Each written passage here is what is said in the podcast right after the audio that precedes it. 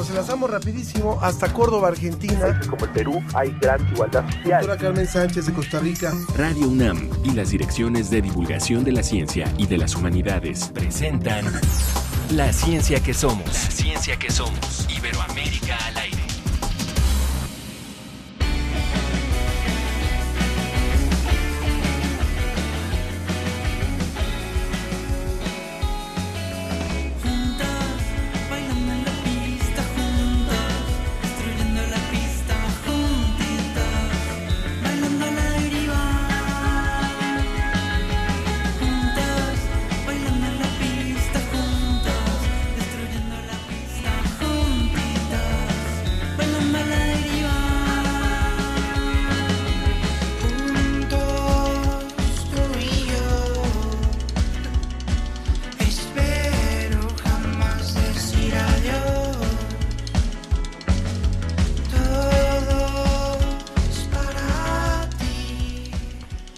Muy buenos días, bienvenidos a La Ciencia que Somos, Iberoamérica al aire. Por supuesto que como siempre esperamos que se encuentren maravillosamente en esta mañana, si nos están escuchando en vivo o a cualquier hora o momento que nos estén escuchando en las retransmisiones.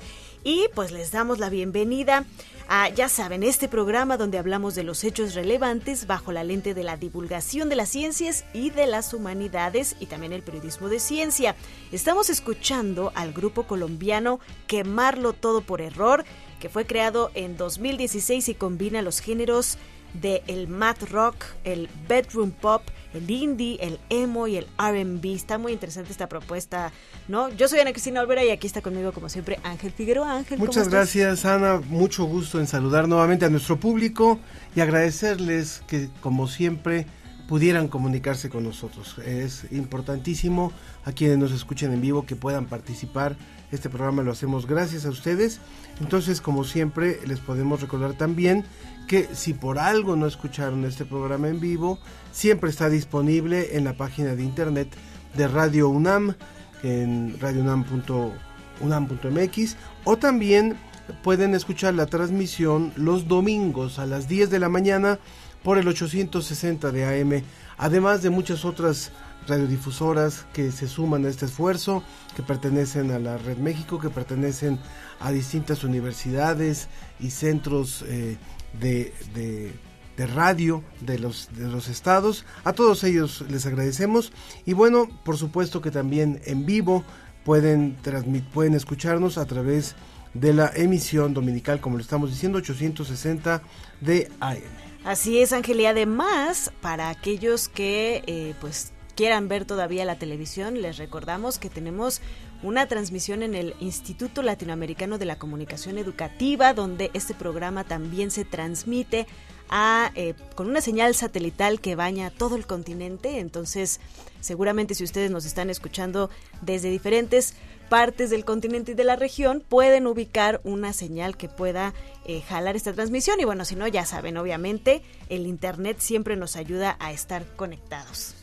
Muy bien, y algo que fue muy trascendente en esta semana, antes de iniciar nuestro programa, tiene que ver con la muerte de don Pablo González Casanova. Así es, este martes 18 de abril falleció a los 101 años de edad el jurista, historiador y sociólogo Pablo González Casanova. Aquí en la Universidad Nacional Autónoma de México se desempeñó como docente, investigador, mentor, crítico y rector de esta casa de estudios, forjando un legado en favor de la democracia, las causas sociales y el estudio de la universidad. También contribuyó mucho al fortalecimiento de la enseñanza en los niveles medio, superior y superior, con la creación del Colegio de Ciencias y Humanidades, el CCH, también se le conoce así, y la fundación del Sistema de Universidad Abierta. No es poca cosa lo que acabas de decir. El CCH, idea de don Pablo González Casanova. Exactamente. El Sistema de Universidad Abierta, idea de don Pablo González Casanova. Él políticamente abordó temas relacionados con Latinoamérica, las disidencias y los pueblos originarios. Por eso, en el año 2003 fue galardonado por la UNESCO con el Premio Internacional José Martí por su defensa a la identidad de los pueblos indígenas de América Latina. También fue merecedor de múltiples reconocimientos y condecoraciones, como el Premio Nacional a las Ciencias y Artes en el rubro de las Ciencias Sociales, doctorados honoris causa diversos, tanto en México como por parte de la Universidad Complutense de Madrid y por la UNAM, por supuesto, en el 2011. Vale mucho la pena para quienes no conocemos tanto el legado de don Pablo o no conocen tanto el legado de don Pablo, echarle una revisada. Es un hombre muy importante para el país y un hombre muy importante para la universidad. Así es. Descansa en paz, lo recordamos con gran admiración y respeto por toda esta contribución. Ahora sí, veamos qué tenemos para hoy.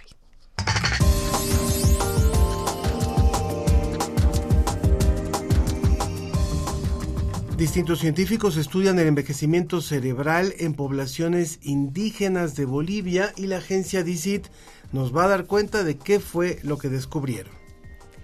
Y vamos a conocer la obra Fígaro y el Alquimista, una ópera dirigida a nuevos jóvenes y públicos. No se lo pierdan y además van a poder ganar entradas, así es. Es tecnología desarrollada por profesores y alumnos. Conozcan ustedes el nanosatélite K'oto, que significa en lengua otomí, chapulín.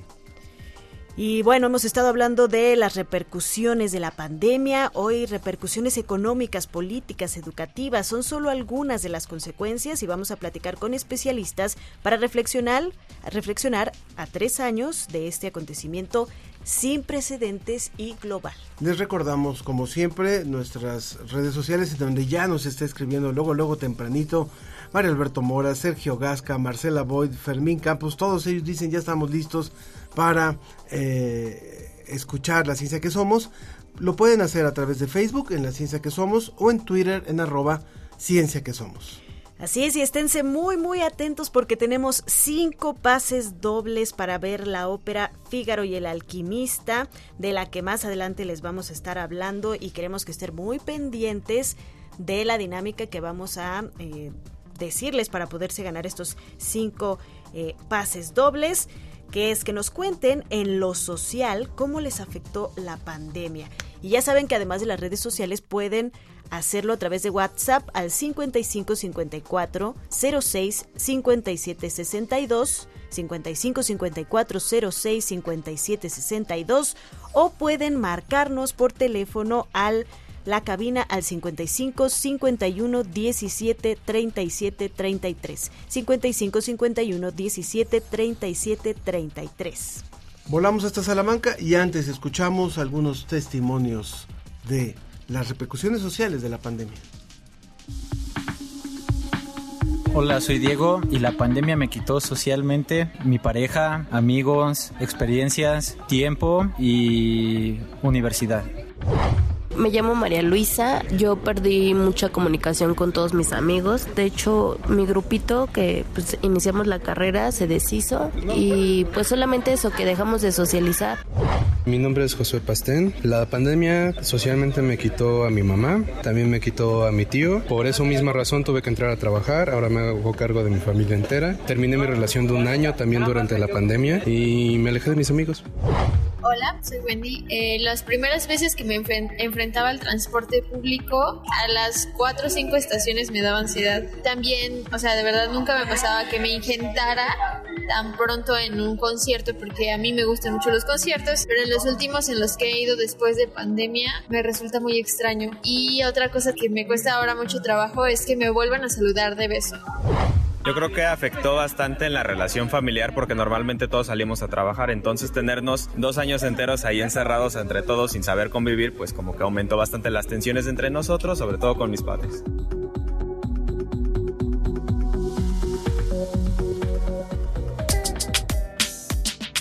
Desde España, el informe de la Agencia Iberoamericana para la Difusión de la Ciencia y la Tecnología, DICIT, con José Pichel.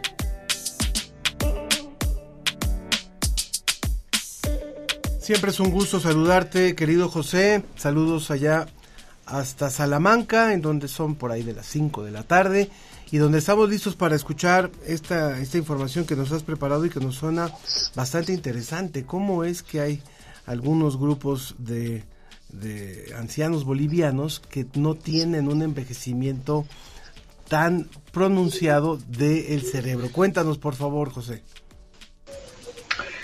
Hola Ángel, Ana Cristina, ¿qué tal? Encantado de saludaros. El estudio al que te refieres es una investigación muy importante. Se ha publicado en la revista Pinas de gran prestigio internacional y es también un trabajo de carácter internacional con numerosas instituciones involucradas que compara el envejecimiento cerebral que tienen las sociedades industrializadas de Estados Unidos y de Europa con el envejecimiento cerebral de estas poblaciones indígenas de Bolivia, en concreto las tribus Tsimané y Mosetén. La tribu Tsimané en particular es bueno, pues unos indígenas que tienen, digamos, que un acceso a los alimentos todavía bastante limitado. Se tienen que esforzar mucho para conseguirlos a través de la caza, de la pesca. Incluso tienen un acceso bastante restringido a la atención médica moderna, con lo cual sería un grupo poblacional muy alejado de lo que son las sociedades desarrolladas, en las que comemos más, realizamos menos ejercicio, y esto, según los investigadores, se traduce en una disminución del volumen del cerebro y en un deterioro cognitivo más rápido, que incluso podría estar influyendo mucho en enfermedades como el Alzheimer. Esta comparación se ha hecho a través de estudios de escáneres, de escáner de tomografía computerizada, que se han realizado con estas poblaciones, con más de 1.000 personas, 1.000 adultos de edad avanzada de las tribus Tsimané y Mosetén. Lo que ocurre con los Mosetén, que es el otro grupo, es que estarían en un estado intermedio, es decir, no tienen una vida tan natural como las de la otra tribu, sino que tienen una vida que se parece ya mucho, que conserva esas tradiciones ancestrales, pero que se parece ya mucho a la vida occidentalizada, que tiene algunos elementos que ya los hacen más cercanos a la vida urbana de los países desarrollados. Bueno, pues precisamente han descubierto los científicos en esta investigación que los Mosetén pues estarían a medio camino entre unos y otros. Y la conclusión a la que llegan, la conclusión a la que llega este estudio es que probablemente hay un punto óptimo en el que una buena ingesta de alimentos y un ejercicio adecuado nos da un cerebro muy saludable,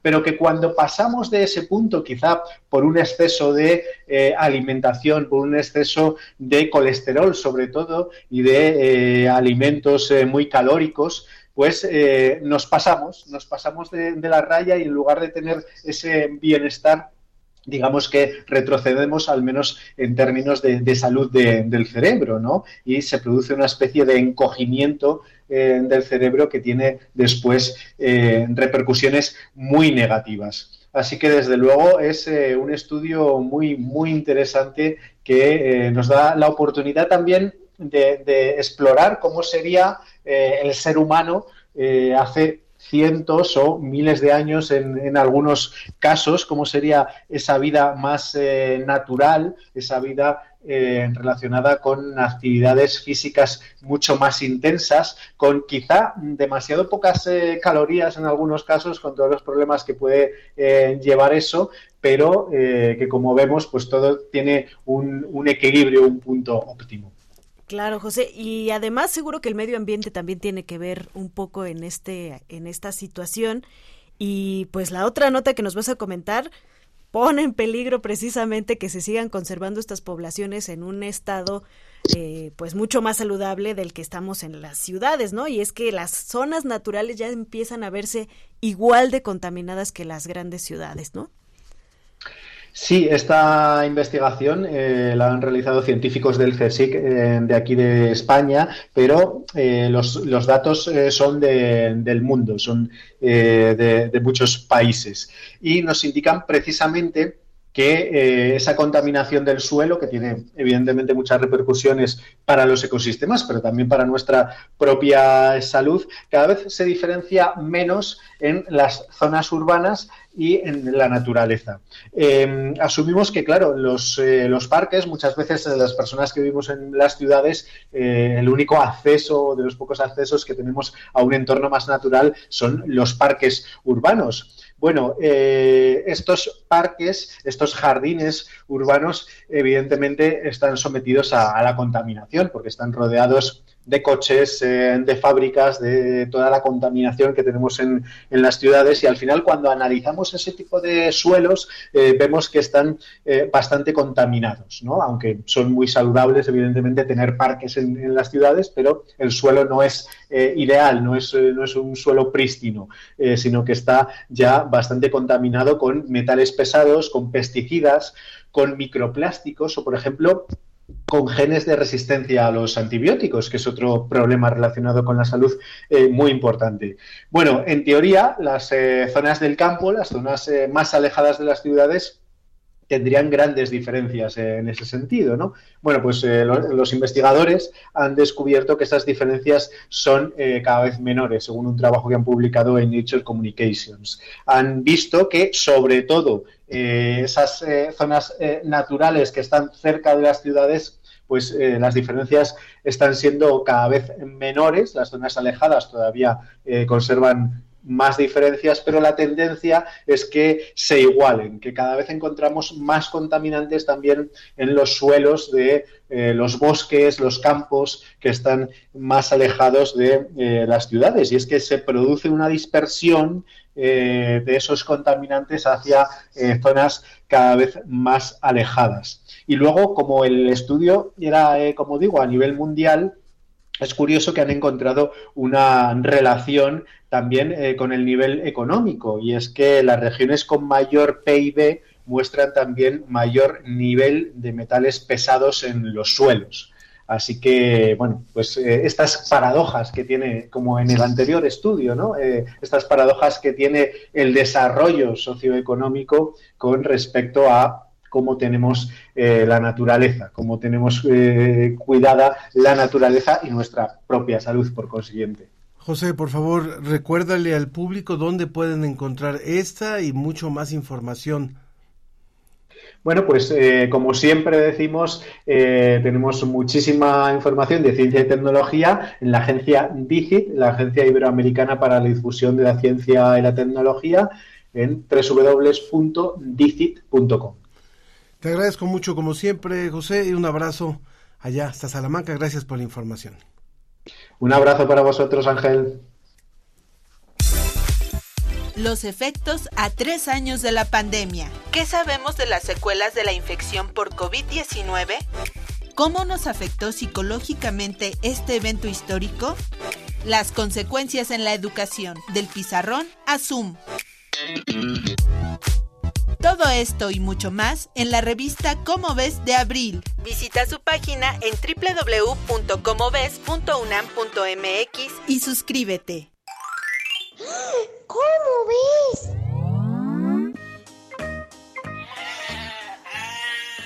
Una oveja produce de 1 a 3 kilos de lana fina. ¿Cómo ves? ¿Cómo ves? Divulgación de la ciencia UNAM.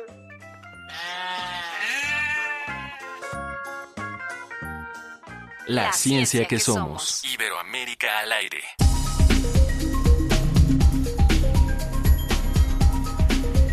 Pues ya les estábamos contando desde que inició el programa que tenemos 5 pases dobles para la ópera Fígaro y el Alquimista, una ópera de ciencia ficción.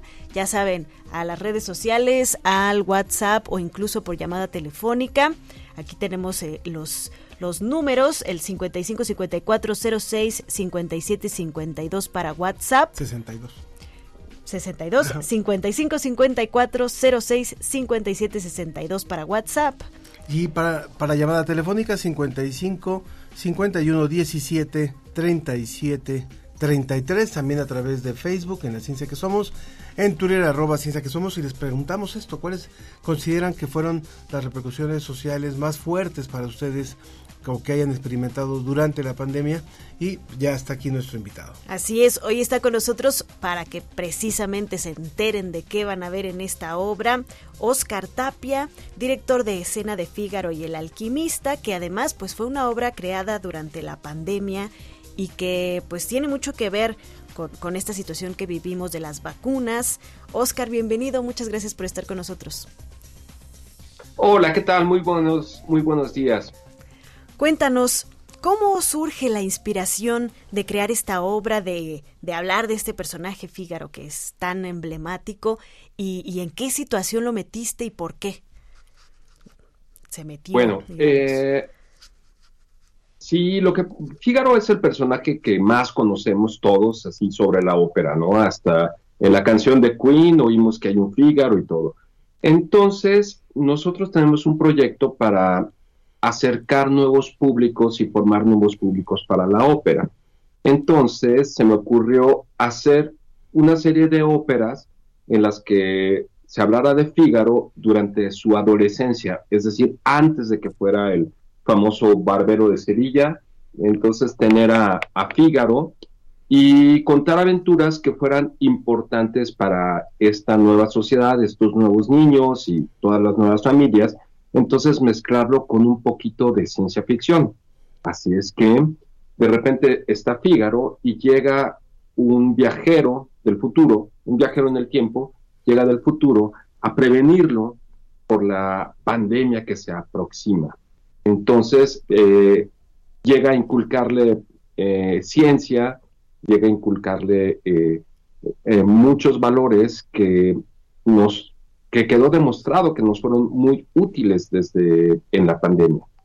Y entonces todo esto está hablado en español, y hay unas piezas de Rossini, unas de las mejores piezas de las óperas de Rossini, que son muy simpáticas, en las que se van alternando y ahí se están cantando ópera, pero hay subtítulos, ¿no? Entonces, es una obra de teatro que combina la ciencia, la ópera y el teatro. ¿Qué tal ha funcionado después de que ustedes hicieron este experimento? Una ópera de ciencia ficción pensada en jóvenes, es todo un reto. Pero, ¿qué tal ha funcionado? Y sabemos que va a haber una función este domingo, y ¿cuántas más habrá? Es una temporada. Cuéntanos un poquito, por favor. Sí, el próximo 23 de abril a las 6 de la tarde es la única función que va a haber en el Teatro de la Ciudad de Esperanza Iris. Y nos ha ido muy bien. Ha sido, fue seleccionada por México en Escena en el año 2021, y tuvo presentaciones en Texcoco y en la FES Acatlán, y la acogida con el público es muy importante, porque para nosotros es muy importante que los niños participen, en vez de que estén sentados sin hacer ruido. Aquí los personajes los motivan a participar. Está hecha en sus términos. Por ejemplo, el viajero de repente viene de la pandemia de 2021 o hace referencias a la pandemia de 2021. Hay muchas referencias al presente de la audiencia, ¿no? Y, por ejemplo, el doctor quiere hacer una pócima para la felicidad, ¿no? Sin embargo, Fígaro está enamorado de Susana. Entonces intenta hacer su propia pócima para que Susana se enamore de él. Entonces crea un desbarajuste y entonces transforma a todos en zombies. Y como zombies empiezan a cantar ópera, ¿no? Ópera de Rossini, el ensamble de Cuesta un Oro. Entonces es una obra muy lúdica, muy ligera, para devolverle la ópera a todo el público. Los precios son mega, mega, mega baratos. Precios populares, 250 pesos, boletos en taquilla, 50% de descuento a niños, a alumnos, maestros, personas de la tercera edad. Entonces, es como que lo idóneo para que ahorita vayan a comprar sus boletos y que festejen con sus hijos aquí en el Teatro de la Ciudad. Óscar, y bueno, para terminar un poco y redondear esta experiencia de hacer una ópera inspirada en una situación como la pandemia, ¿cómo fue su experiencia precisamente? O sea, estamos hablando de las repercusiones sociales que ha tenido la pandemia. El teatro y todo el sector del entretenimiento tuvo un golpe fuertísimo, no solamente económico, sino obviamente también social, emocional, todas las secuelas que va a dejar y que dejó, pues, no poder asistir a estas puestas en la escena, a estas actividades. ¿Cómo es que ustedes lograron como fortalecerse de ahí, escribir una ópera, y ahora qué experiencia tienen regresando a los teatros? Bueno, sí, fue totalmente desafortunado y devastador, porque si no teníamos funciones, no teníamos de qué vivir. La fragilidad del gremio artístico es terrible. Muy pocos artistas pueden gozar de un sueldo, de un salario mensual, lo cual, bueno, celebro que algunos artistas sí puedan recibir un sueldo. Entonces, bueno, quedó resistir, y debido a que todo estaba detenido, pues yo me puse a escribir, y como estábamos en medio de la pandemia, se me hizo algo muy importante procurar también inculcar la ciencia, ¿no? Porque gracias a los conocimientos científicos la humanidad pudo sobrevivir. Existían millones de mitos sobre que si X o Y, pero nos dimos cuenta de que solamente con una información confiable es que se podían podíamos sobrevivir como humanidad, y creo que eso es algo súper importante que todos debemos de tener conscientes, ¿no?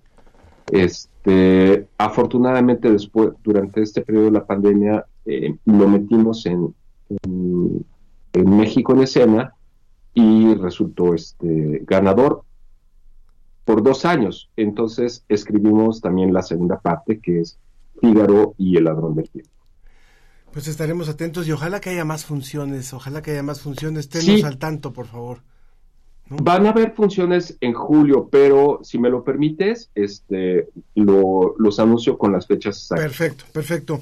Muchas gracias, Óscar, y gracias a quienes ya se están reportando, hay varios, y ahora vamos a leer sus mensajes, o sea que sí, se están peleando ya los boletos para ir, y si no, pues los pueden comprar, por supuesto, allá en el Teatro Esperanza Iris, este domingo a las 6:00 p.m. Continuamos. Participa en la misión Ciencia UNAM y explora el espacio.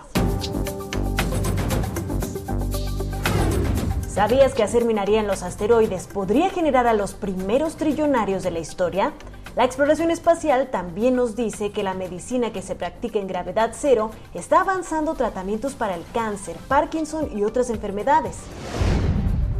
El acceso al espacio exterior se está volviendo cada vez más democrático y barato, y la UNAM no se queda atrás, aunque existen problemas que resolver, como la representación de género en el sector y los millones de pedazos de basura espacial. ¿Quieres conocer más? Entérate de todos los detalles en la misión Ciencia UNAM de Exploración Espacial. Entra a ciencia.unam.mx, da clic en el banner y sigue las instrucciones para ganar recompensas, como una visita al Laboratorio Nacional de Instrumentación Espacial o una charla exclusiva con un colaborador de la NASA en español.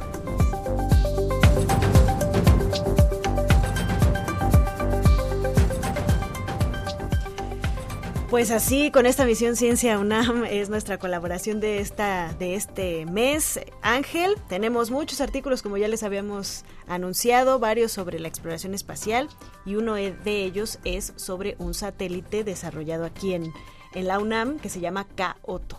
Y María Luisa nos tiene los detalles. Lo escuchamos.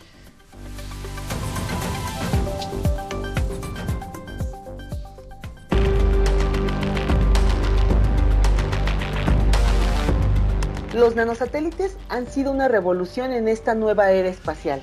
Su bajo costo ha permitido que países emergentes como México puedan comenzar a tener acceso a este tipo de tecnología, desarrollen sus propios satélites, involucren a estudiantes en su elaboración y tengan independencia tecnológica. Un nanosatélite es un satélite que pesa menos de 10 kilos, que por lo general tiene una estructura de cubo CubeSat de 10 por 10 por 10 centímetros y a través del cual se pueden llevar a cabo distintas misiones desde el espacio, por ejemplo de telecomunicaciones, probar nueva tecnología espacial, etc.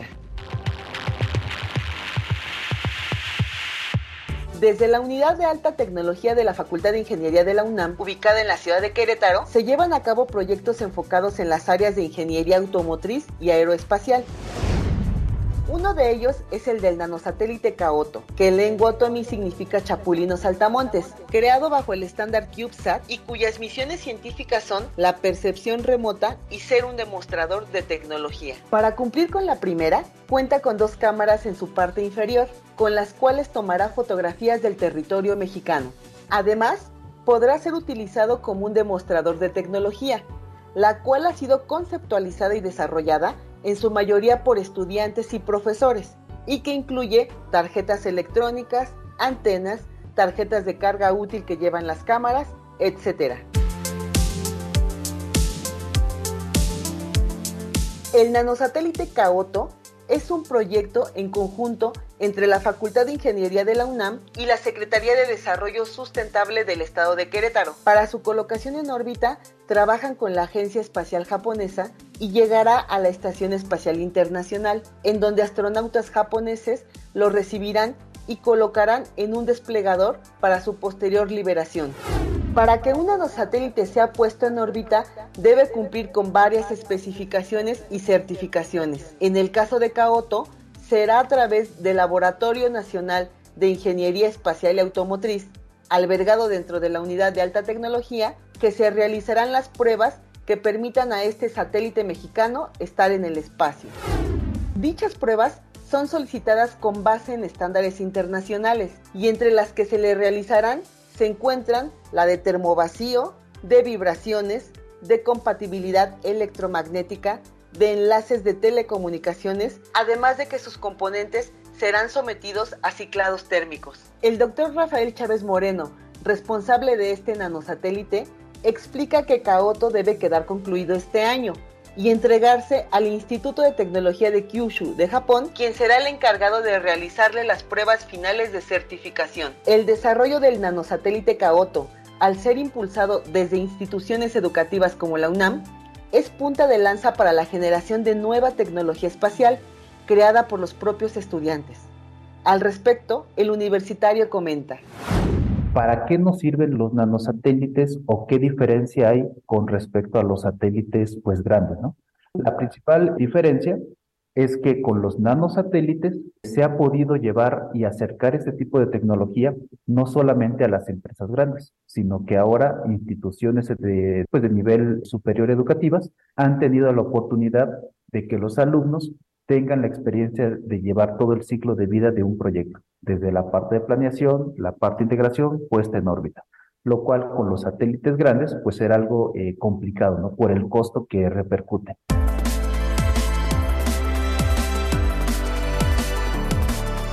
En el portal Ciencia UNAM podrán consultar diferentes materiales en nuestra próxima misión titulada La Nueva Era de la Exploración Espacial, en donde a través de artículos, infografías, entrevistas y videos abordaremos temas como la basura espacial, medicina en gravedad cero, el New Space, nanosatélites y minería de asteroides, entre otros. Entra a www.ciencia.unam.mx, www.ciencia.unam.mx y forma parte de esta nueva misión que te llevará a conocer más sobre exploración espacial. Con información del portal Ciencia UNAM, María Luisa Santillán.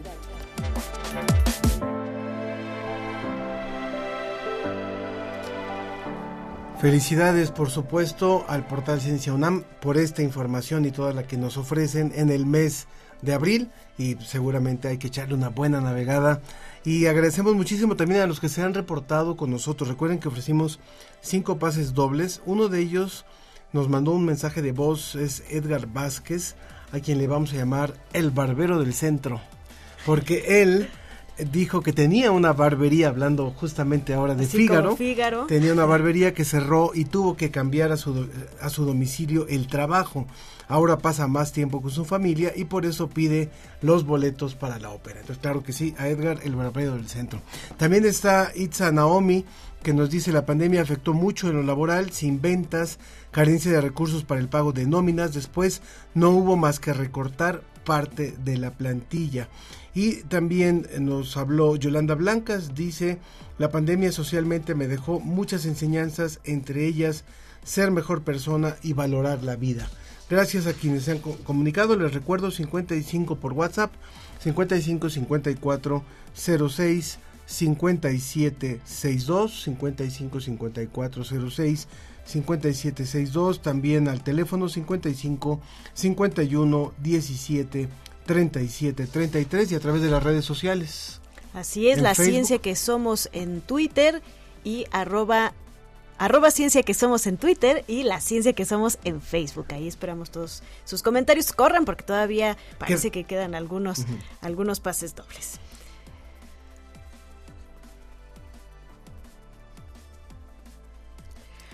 Bueno, y desde la semana pasada hemos estado hablando sobre la pandemia. A tres años de la pandemia, ¿cuáles han sido las lecciones? ¿Cuáles han sido las diferentes estragos que se han suscitado en el mundo y en México y en la región, por supuesto? Y la semana pasada hablamos sobre la salud, sobre las medidas, sobre la situación actual a poco más de 3 años, y hoy estamos abordando las implicaciones políticas y sociales, y platicamos con el politólogo Andrés Malamud, que nos explicó cómo percibieron los gobiernos y cómo actuaron en la pandemia, y qué están haciendo después de 3 años, y por supuesto la preparación para futuros eventos como estos. Lo escuchamos.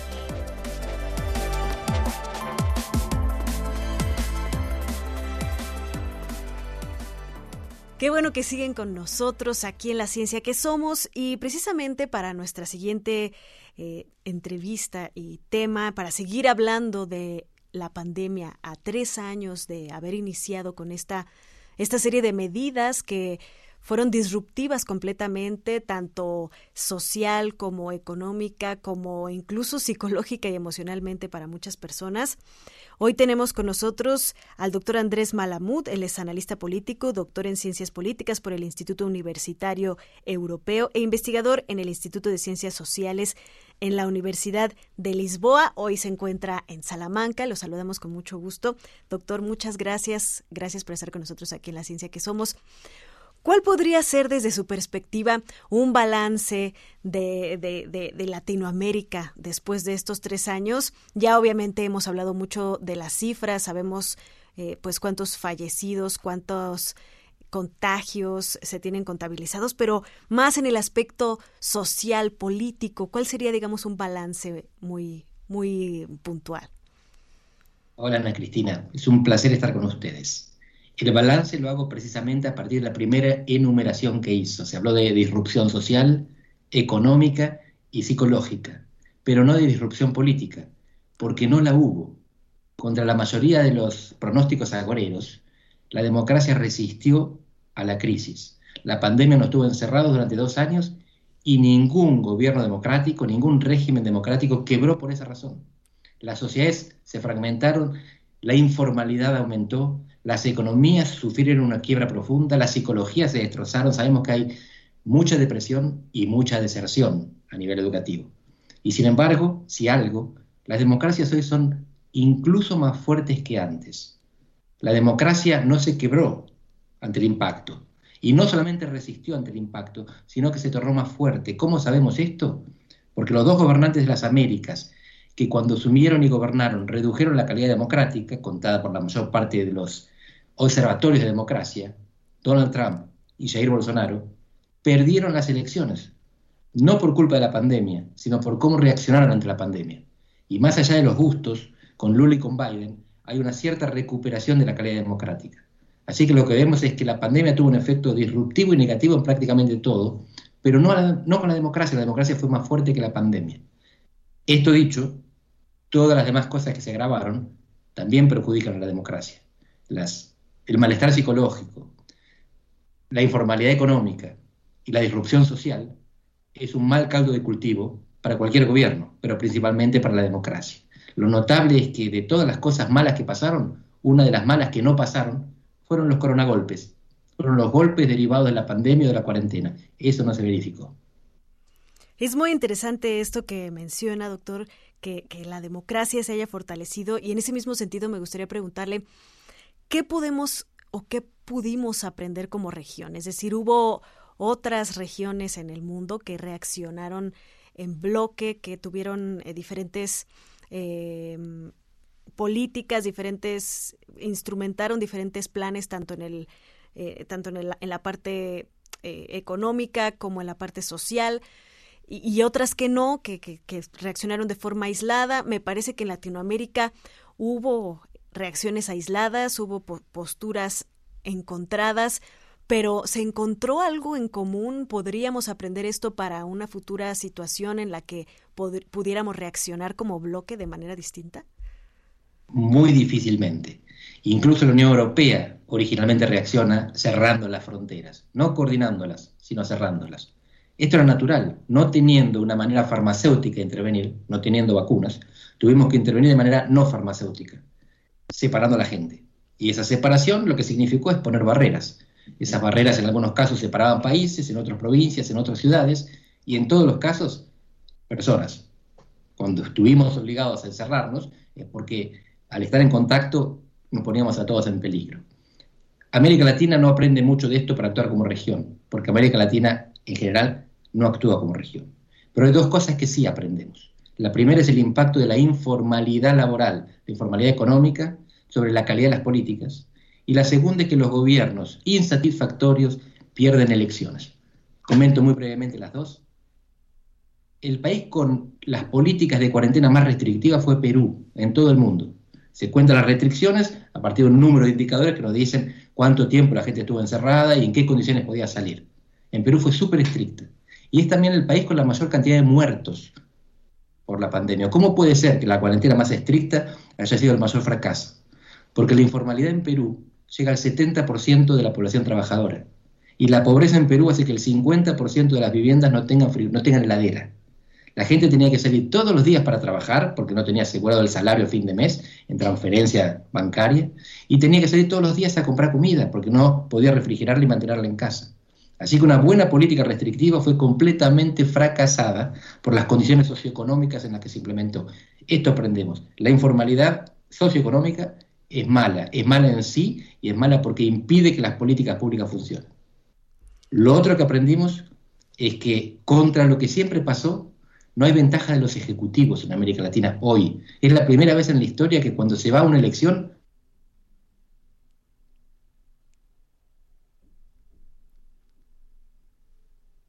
México por ahora es una parcial excepción, porque al gobierno no le fue tan mal en las elecciones intermedias. Pero vamos a ver qué pasa. Desde 2018 ningún oficialismo gana una elección presidencial en América Latina, hace 5 años. Y esto es algo que nos torna diferentes a todos los demás. Democracias resistentes, gobiernos que se van.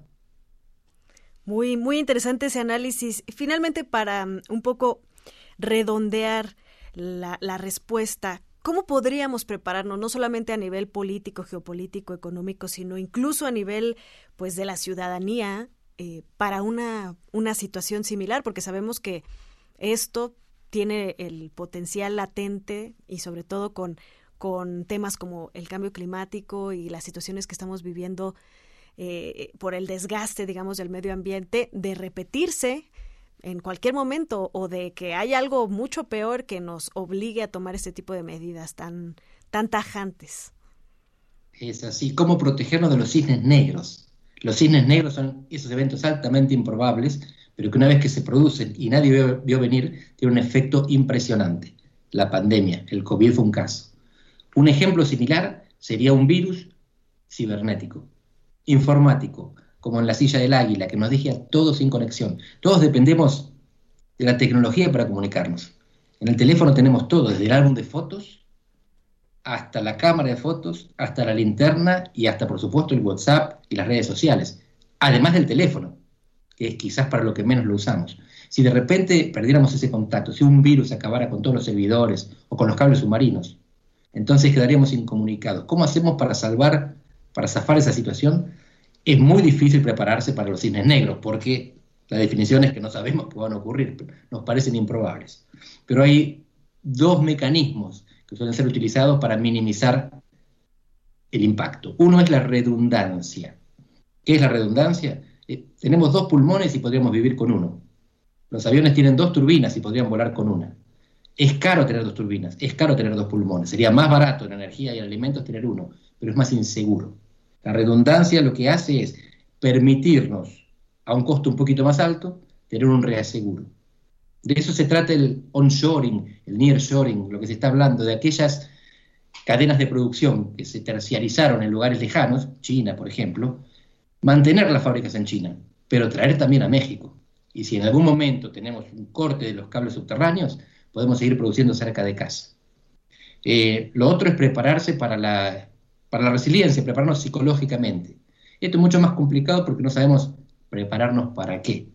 Así que lo que se trata muchas veces es de generar compartimentos que se pueden estancar. Como en un barco, en un submarino, cuando se produce un agujero, una entrada de agua, lo que se hace es tabicar. Entonces esa parte del barco, el submarino, queda con agua, pero el resto se salva, no se hunde el barco. No estoy diciendo que se deje ahogar una parte de la población, estoy diciendo que una manera de evitar que se contagien los grandes problemas es que podamos separar, si hace falta, y tratar de aquellos que están infectados o que se quedaron sin conexión, mientras evitamos que eso se contagie al resto de la sociedad. Pero es muy complicado hablar de compartimentos cuando la idea de la sociedad es vivir juntos. Por eso estoy diciendo explícitamente que esto se trata de atender a las emergencias.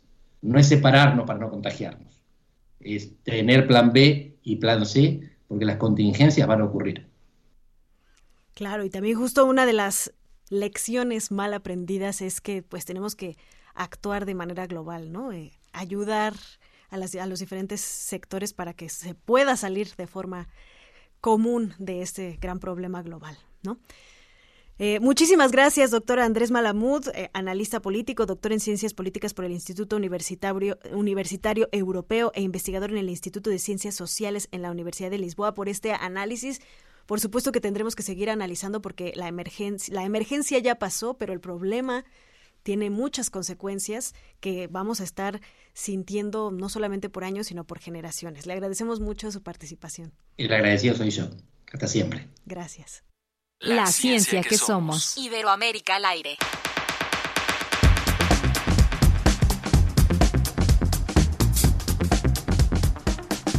Continuamos en La Ciencia que Somos y nos da muchísimo gusto poder cerrar este programa con la reflexión que nos dará la doctora Carolina Espinosa. Ella pertenece al Centro Regional de Investigaciones Multidisciplinarias de la UNAM, allá en Cuernavaca, parte de la Coordinación de Humanidades, este centro. Gracias, Carolina, por estar hoy con nosotros. Hola, ¿qué tal? Muchas gracias por la invitación. Qué gusto estar aquí con ustedes. Muchísimas gracias. Lanzamos esta pregunta, como lo viste al principio del programa, al público sobre las repercusiones sociales, económicas que habían percibido, para tratar de partir un poquito de la voz pública y después irnos al análisis que hacen los investigadores. Emiliano Verdejo, por ejemplo, nos dijo: en el aspecto social tuve bastantes problemas a nivel mental, ya que mis habilidades sociales fueron empeorando con el tiempo. Cuando salía ya no sabía cómo interactuar con la gente, fui perdiendo mis amistades y al momento de volver a la escuela me costó mucho adaptarme. Y también Carlos Flores, que nos dice una reflexión que nos mandó al programa en el 2021 y dijo: donde se hizo patente que la pandemia frenó muchas actividades, no así los ciclos de la naturaleza. Bueno, entonces escuchábamos ahora al doctor Malamud, creo que ya estabas tú enlazada, Carolina, y sería interesante también tener tu punto de vista sobre cómo la región recibió o enfrentó una pandemia ya con una situación de atraso en un montón de aspectos, y estos finalmente se vieron recrudecidos. Sí, sí, efectivamente, así como señalas, mira, hay que distinguir como los efectos a largo plazo de la pandemia en distintos ámbitos, ¿no? En el económico, en la educación, en la salud mental y en distintas regiones. No tiene el mismo impacto en países ricos que en países pobres y tampoco tiene el mismo impacto en hombres que mujeres, ¿no? O que en cuestión de razas, o sea, cada vez se hacen más estudios sobre los efectos a largo plazo de la pandemia y quisiera destacar algunos como de los más recientes que he consultado. Mira, por ejemplo, en enero del 2023 se publicó un estudio en el Journal of Economic Dynamics and Control, escrito por Francesco Bianchi y otros, en donde exploran la relación entre pandemia, desempleo y mortalidad a largo plazo. Ellos lo que hacen es estudiar para la población de estudios de Estados Unidos la relación histórica entre esperanza de vida, tasas de mortalidad y desempleo. Lo que encuentran es que en distintos momentos de la historia, ¿no? Cuando hay mayor desempleo por el motivo que sea, ¿no? A eso le sigue un aumento estadísticamente significativo de la tasa de mortalidad y un descenso de la esperanza de vida. Entonces, utilizaron este análisis, esta trayectoria para hacer proyecciones sobre la pandemia.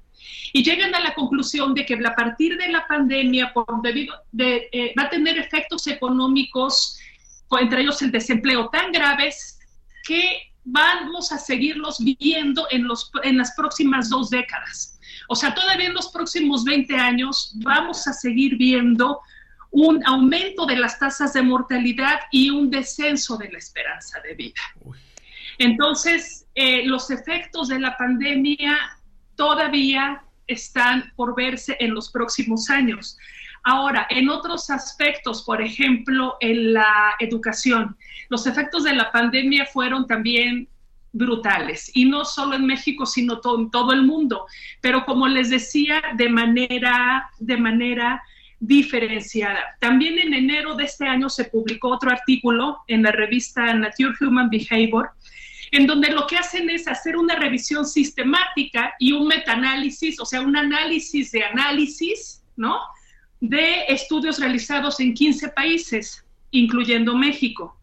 Y en los resultados encontraron que el déficit de aprendizaje que surgió con la pandemia y que pervive a la fecha son significativamente mayores en países de renta media. Esto incluye a México, Brasil, Colombia y Sudáfrica en comparación con países más ricos. O sea, hay déficit generalizado a nivel global, pero le pega más a los países de menores ingresos. Y para el caso particular... Ah, perdón, adelante. No, solamente quería comentar que, bueno, es brutal verdaderamente este análisis y un poco preguntarte... Por ejemplo, estamos viendo el nearshoring, ¿no?, que es algo que hemos analizado también aquí en el programa, que es, digamos, una de las consecuencias económicas, sociopolíticas de la pandemia, que es acortar las cadenas de producción en cuanto a distancia para no sufrir estas rupturas. ¿Qué otras posibles soluciones podría haber? Muy rápido ya para cerrar este comentario.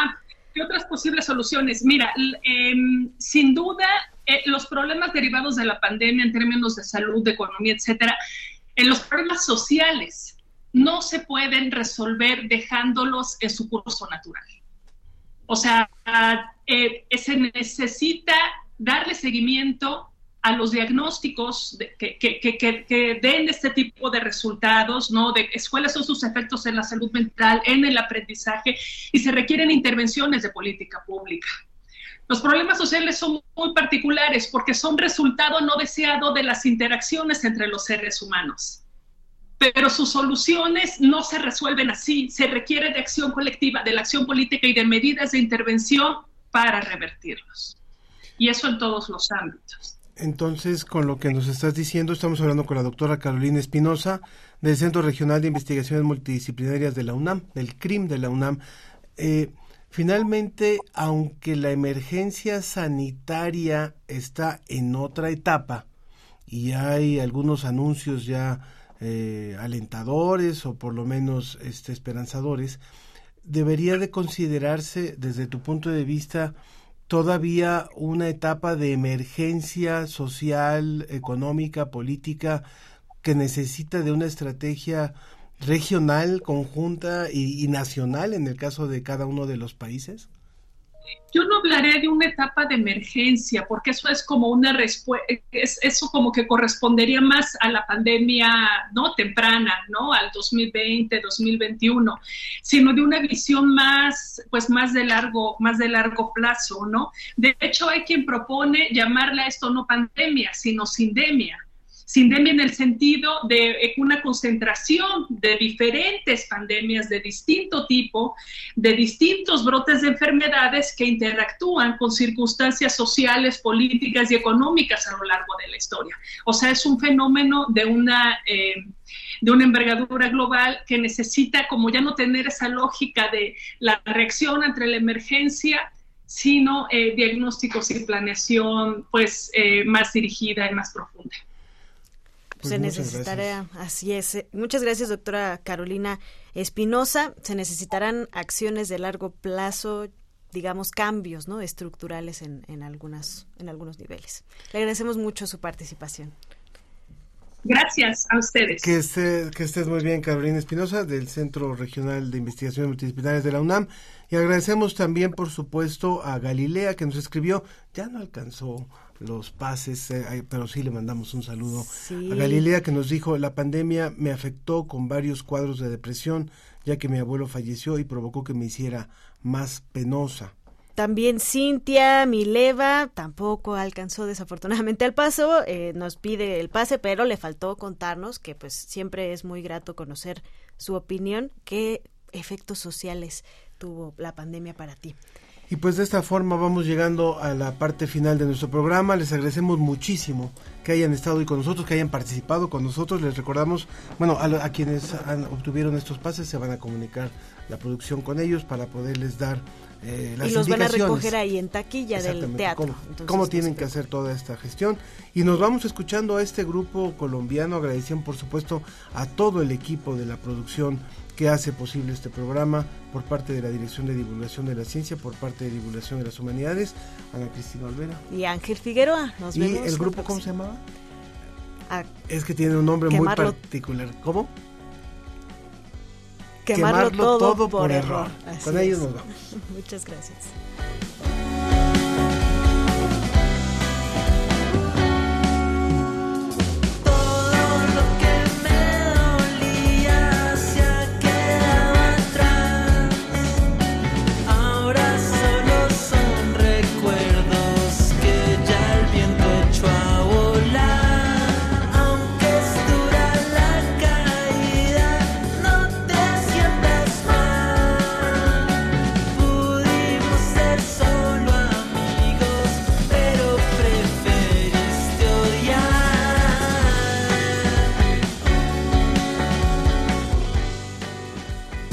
Fue La Ciencia que Somos, Iberoamérica al aire. Una coproducción de Radio UNAM y las Direcciones de Divulgación de la Ciencia y de las Humanidades. Agradecemos a la producción del Departamento de Radio de la Dirección General de Divulgación de la Ciencia de la UNAM. En producción general, Claudia Ogesto. Producción, Susana Trejo y Marian Trejo. Asistencia de producción, Mariana Martiñón. Realización y operación, Ricardo Pacheco. Redes sociales, Tania Benavides. En Facebook Live, Roberto Ramírez y Mauricio Patiño. Por parte de la Dirección General de Divulgación de las Humanidades, Antonio Sierra. En Radio UNAM, Arturo González. Enlace digital, Moisés Luna y Carlos Pérez. La Ciencia que Somos. La Ciencia que Somos. Los esperamos el próximo viernes.